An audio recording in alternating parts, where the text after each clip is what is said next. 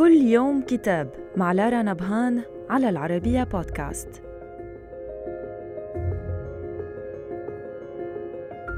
كتابنا اليوم بعنوان نسوان من لبنان للصحفي والكاتب اسكندر الرياشي. يصفه المؤلف بأنه كتاب عظات سياسية واجتماعية متحلية بحكايات ومغامرات غرام صاخبة. يأتي فيها الكثير من تاريخ لبنان الحديث.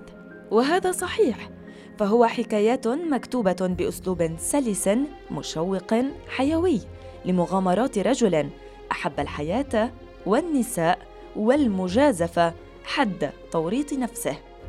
لكنه في كتاباته الغرامية هذه وهذا من ميزاته يحرص على رسم الخلفية الاجتماعية وأحيانا السياسية للمرحلة التي يكتب عنها. مما يجعلك تقرأ بمعيته ما قد لا تجده في كتب التاريخ التي غالبا ما تعتمد على الروايات الرسمية أو ما يشبهها.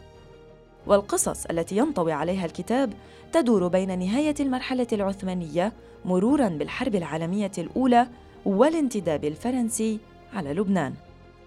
وبمناسبة مرور سنة على اغتيال لقمان سليم أصدرت دار الجديد هذا الكتاب بالاعتماد على نسخة دار الأندلس للنشر عام 1966 مع تشكيل كامل مرفقة بمقدمة لقمان سنيم وهوامش وافية وإلى اللقاء مع كتاب جديد.